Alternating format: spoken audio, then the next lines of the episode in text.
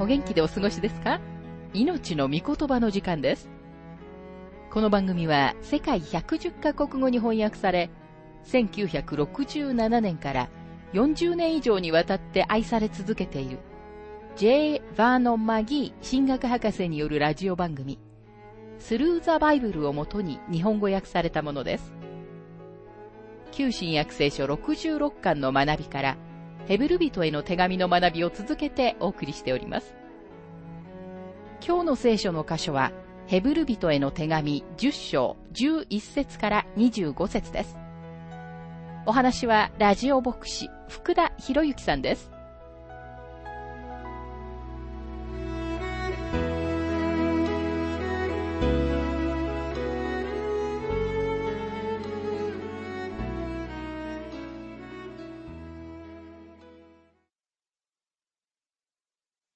ヘブル人への手紙10章の学びをしていますが、11節またすべて祭司は毎日立って礼拝の務めをなし、同じ生贄を繰り返し捧げますが、それらは決して罪を除き去ることができません。生贄は罪を負うことしかできませんでした。動物の生贄は、なだめではありましたが、決して罪を除き去ることはできなかったんです。生贄はただ人間が罪人であること、そして罪の問題はまだ解決してはいないことを思い起こさせるものとなったのです。12節。しかしキリストは罪のために一つの永遠の生贄を捧げて後、神の右の座につき、なぜ主は神様の右の座に座られたのでしょうか。主が疲れたからそこに座られたのでしょうか。違います。主が座られたのは罪のあがないの働きを終えられたからです。ここにあるように罪のために一つの永遠の生贄を捧げられたからなのです。13節それからはその敵がご自分の足台となるのを待っておられるのです。主はその後ただ待っておられます。必ずあと幾人か救われるべき人々がいるのです。私たちは、主イエスよ、今来てくださいと祈りますが、と同時に主は次のように言われます。いや、まだだよ。もうしばらく待つんだ。私はもっと他の人を救いたいのだよ。これを聞いているあなたがもしまだ救われておられないのなら、主はあなたにチャンスを与えておられます。詩編110編の一節にはこう書かれています。主は私の主に仰せられる。私があなたの敵をあなたの足台とするまでは、私の右の座についていよ。これはキリストがこの地上に再臨される時のことを指しています。でもそれまでの間、主はもっと多くの人類が救いを求めて、ご自分のところに来るのを待っておられるので。ヘブル人への手紙10章の14節キリストは聖なるものとされる人々を一つの捧げ物によって永遠に全うされたのです。キリストによる一つの捧げ物が多くの捧げ物にはできなかったことを全うします。神様はキリスト以外にはあなたを救い、あなたを保つ方法を持ってはおられないのです。15節から17節精霊も私たちに次のように言って明かしされます。それらの日の後、私が彼らと結ぼうとしている契約はこれである。と主は言われる。私は私の立法を彼らの心に置き、彼らの思いに書きつける。またこう言われます。私はもはや決して彼らの罪と不法と思い出すことはしない。これはエレミア書31章からの引用です。神様は私はイスラエルと新しい契約を結ぼうと言われます。神様は決して彼らを見捨ててしまわれたのではありません。さて、ヘブル人への手紙のこの箇所で、私たちは神様の御言葉の最も大きな区分を見ているのだ、ということを思い起こしてください。それはまるで、古い契約と新しい契約、旧約聖書と新約聖書の間に置かれたグランドキャニオンのようなものです。そして神様がその両方をくださったのだということを覚えておいてください。9節を振り返りますと、そこには、後者が建てられるために、前者が廃止されるのですと書かれています。神様は後者である第二の契約をお立てになるために、前者、つまり最初の契約を廃止されます。主イエスが十字架で死なれた時に、とても重要なことが起こりました。それは垂れ幕が二つに裂けたことです。人間はもはや、お牛やヤギの血の捧げ物を通して神様のところに行くべきではありません。今、主イエスは私たちのために自分自身の体を通して神様に近づく道を作られました。もう一度十節を見てください。そこにはこのように書かれています。イエス・キリストの体がただ一度だけ捧げられたことにより、私たちは聖なるものとされているのです。紀元70年にはローマ人テトスによって宮が破壊されてから血まみれの捧げ物が一度も捧げられていないというのは興味深いことです。今日そこでは血の生贄は捧げられていないし、近い将来捧げ物が捧げられるという見込みもほとんどありません。後者をお立てになるためにキリストが前者を廃止されたのです。このことの重要性は強調してもしすぎることはありません。ご存知の通り、最初の契約には多くの規則と規制がありました。古い契約はとても多くの詳細のある定めでした。生贄に関しては多くの詳細の儀式の定めがありました。十回やその他の戒め、あるいは規則です。実際規則や規制は人間が本質的に好むものです。人間は規則に従うのは優しいと感じるのです。これが今日とても多くの人たちが三条の水君が自分の宗教だなどと口にする理由です。彼らは三条の水君が厳密に何を言ってるか、何を意味しているか知らないかもしれませんが、三条の水君には規則があるので、彼らはそれが好きなのです。自分たちはその規則に従うことができると自分をごまかしています。人類の歴史全体と数えきれないほどのカルトと何々主義が私たちの時代に起こっていることが人間は規則が好きだということを証明しています。人間は特定の規則によって生活し、特定の儀式を守ることを好むものなんです。さて、新しい契約の中では、私たちは全く違う体制のもとにあります。パウロは第二コリント人への手紙3章6節で、コリント人たちの信者に次のように言いました。神は私たちに新しい契約に使えるものとなる資格をくださいました。文字に使えるものではなく、御霊に使えるものです。文字は殺し、御霊は生かすからです。一部の奇妙な人たちがこの説は自分たちは聖書を勉強すべきではないなどという意味であるという奇抜な解釈を生み出しました。彼らは文字とは聖書を意味し、命を与えるのは御霊であると言います。続く説が明らかにしているようにもちろんパウロはそんなことを言っているのではありません。同じく第二コリント3章の7節もし石に刻まれた文字による死の務めにも栄光があって、明らかにこれは十回を指しています。ですから今私たちは文字とは戒めのことであるとわかります。十戒は死の務めでした。立法は殺すのです。立法は決して誰一人救うことはありませんでした。立法はあなたを殺すのです。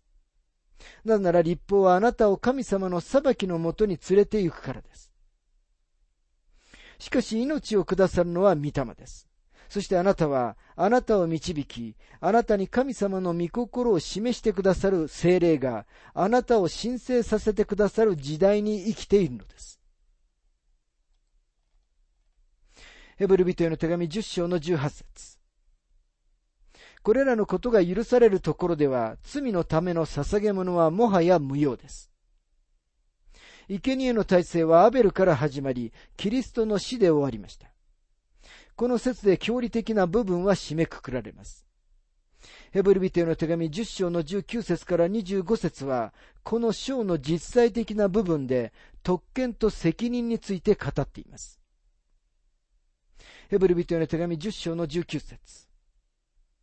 こういうわけですから、兄弟たち、私たちはイエスの血によって大胆に誠の聖女に入ることができるのです。大胆にという言葉には、尊大さという意味はありません。さて私たちはどのようにして死聖女、つまり神様の見舞いに入るのでしょうかそれはイエス様の血によってなのです。ヘブル人への手紙10章の20節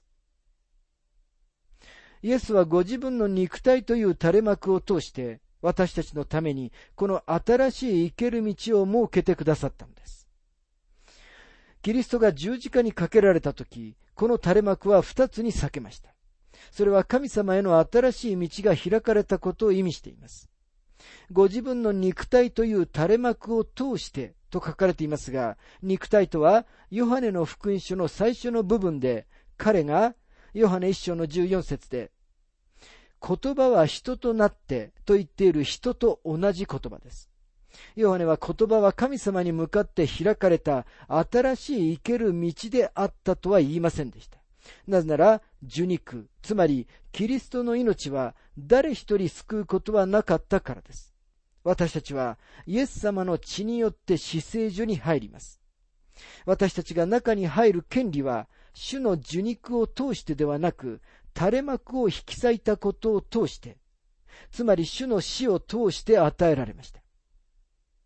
あなたも私も神様を礼拝する特権に預かっていますが、それはイエス様の命によってではなく、十字架上の私たちのための主の死によって与えられたんです。またここには新しい生ける道と書かれています。新しいという言葉はギリシャ語のプロスファトスという言葉で、新しくほふられたという意味があります。この言葉は主イエス・キリストがあなたのために十字架上でのご自分の死を通して神様に向かう新しい生ける道を開いてくださったという事実を語っています。古い生贄はもうあなたの助けにはならないのです。21節また私たちには神の家を司るこの偉大な祭司があります。父なる方に対する代弁者、すなわち私たちのために取りなしをしてくださるために、いつでも生きておられるイエス・キリスト、義なる方を持つことは、なんと素晴らしい特権でしょうか。キリストが十字架にかかって、ご自分の霊をお委ねになったとき、宮の垂れ幕が二つに裂けました。そして父なる方のまさに五輪在の中に入る道が開かれたのです。さて、一部の学者たちは、ヘブル人の手紙10章の22節にある招きは、救われていない人々に向けられたものであると信じています。しかし私は、この招待状は、救われていない者たちのためでもあり、救われている者たちのためでもあると信じます。私たちには神様の右手に大祭司がおられるのですから、著者はここでこのように進めているのです。22節そのようなわけで私たちは心に血の注ぎを受けて邪悪な良心を清められ、体を清い水で洗われたのですから、全く信仰を持って真心から神に近づこうではありませんか。この説はアロンの祭祀職の中での祭祀の献身に関係があります。モーセは彼らに献身の水を振りかけました。そして彼らは神様の奉仕のために分けられたことを示すために水で現れました。それと同じように神様へのあなたの献身によってあなたは真心を持って神様に近づくようにされるのです。全く信仰を持ってとはあなたの信仰の量とは何の関わりもありません。むしろあなたの信仰の対象に全てがかかっているのです。本物の信仰はいつでも信仰の対象に頼っています。お分かりのように信仰は置き間違える可能性があります。自分の信仰を地上の誰かの上に置いて結局がっかりすることもあり得るのです。信仰はただ神様がそこにおられることを信じるだけのことではありません。それはただあなたが無神論者ではないことを意味するだけです。あなたは神様についての知識を持ち、義の道を知っていなければならないだけでなく、自分の信仰に従って行動しなければなりません。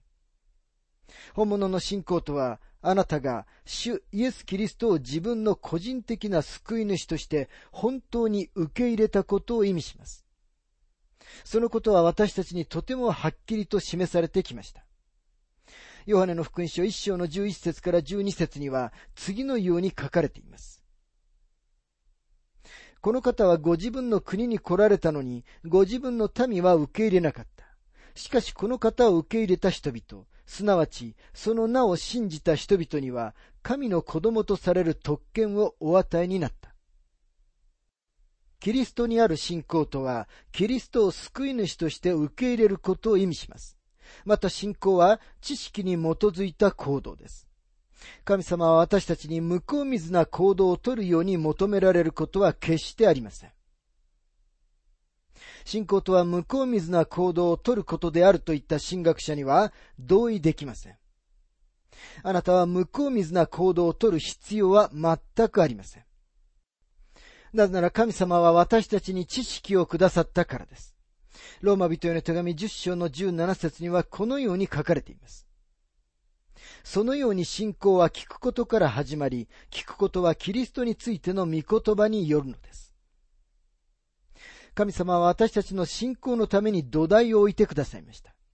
第一コリント人への手紙3章の11節にはこのように書かれています。というのは、誰もすでに据えられている土台の他に他のものを据えることはできないからです。その土台とはイエス・キリストです。あなたは土台の上に立つのです。その土台は知識ですが、あなたをそこに置くのは信仰なのです。信仰は知識に基づいた行動です。つまり、キリストを個人的にあなたの救い主として信じることです。私たちは心に血の注ぎを受けて邪悪な良心を清められ、体を清い水で洗われたのですから、全く信仰を持って真心から神に近づこうではありませんかと書かれています。これはあなたも信者として再試食の一員であることを意味しています。ジョン・カルバンが回復した偉大な真理の一つは、すべての信者の再試食でした。一人一人の信者は祭司です。そして祭司としてあなたは大胆な話し方で神様のところに行くことができるのです。あまりにも多くの人たちが牧師に祈ってほしいと願います。それも構いませんが、すべての信者は神様に近づくことができるのだということを覚えている必要があります。私たちはキリストが私たちのために作ってくださった新しく生贄とされた道によって大胆に神様のもとに行くことができるのです。ヘブル人の手紙10章の23節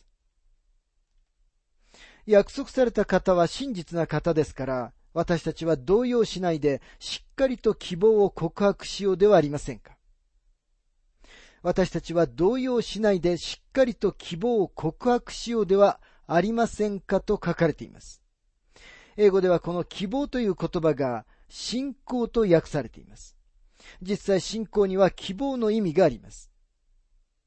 動揺しないでしっかりと希望を告白しましょうとありますが、なぜでしょうか？なぜなら私たちには希望があるからです。お分かりのように希望は将来のためのものです。信仰の完全な確信のうちに私たちが神様の近くに行くことができるのはなんと素晴らしいことでしょうか？そして同時に私たちは動揺しないで信仰を告白することができるのです。なぜなら私たちには希望があるからです。ヘブル人への手紙10章の24節また互いに進め合って愛と善行を促すように注意し合おうではありませんか。互いに進め合って促すようにと書かれていますが、近定訳聖書には、お互いに刺激合って、またはお互いに挑発し合ってと訳されています。私たちは互いに進め合い、刺激合って、愛と善行を促すように注意し合わなければなりません。ヘブル人への手紙10章の25節ある人々のように一緒に集まることをやめたりしないで、かえって励まし合い、かの日が近づいているのを見て、ますますそうしようではありませんか。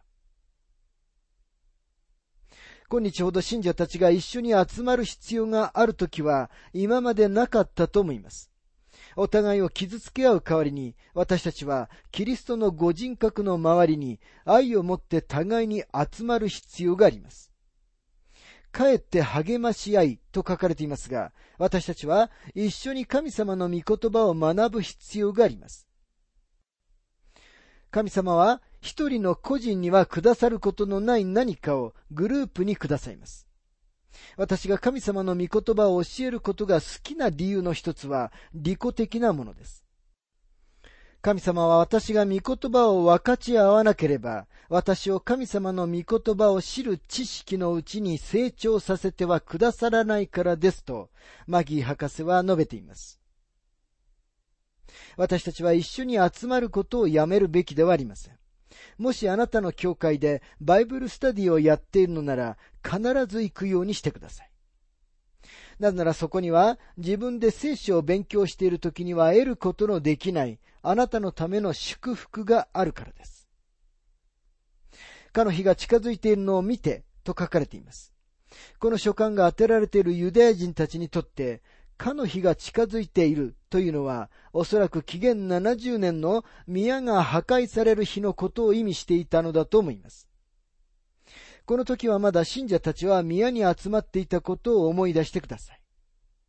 ペンテコステの日に精霊が来られた時に彼らが集まっていたのは宮でした。ペテロとヨハネが美しの門のところで足の不自由な男性に会った時、彼らは宮に入っていくところでした。でも宮が破壊された後は彼らはどこに集まったのでしょうか？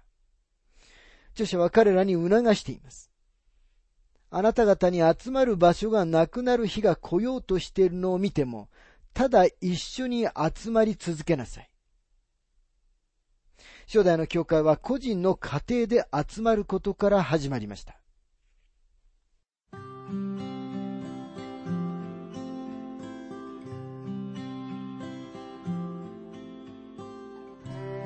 命の御言葉お楽しみいただけましたでしょうか？今回は励ましというテーマでヘブル人への手紙10章11節から25節をお届けしました。お話はラジオ牧師福田博之さんでした。なお、番組ではあなたからのご意見、ご感想、また聖書に関するご質問をお待ちしております。お便りの宛先は、郵便番号592-8345大阪府堺市浜寺昭和町4-462浜寺聖書協会命の御言葉の係。メールアドレスは全部小文字で ttb.hbc.gmail.com または浜寺 at 浜寺バイブル .jp hamaderabible.jp です。どうぞお気軽にお便りをお寄せください。それでは次回までごきげんよう。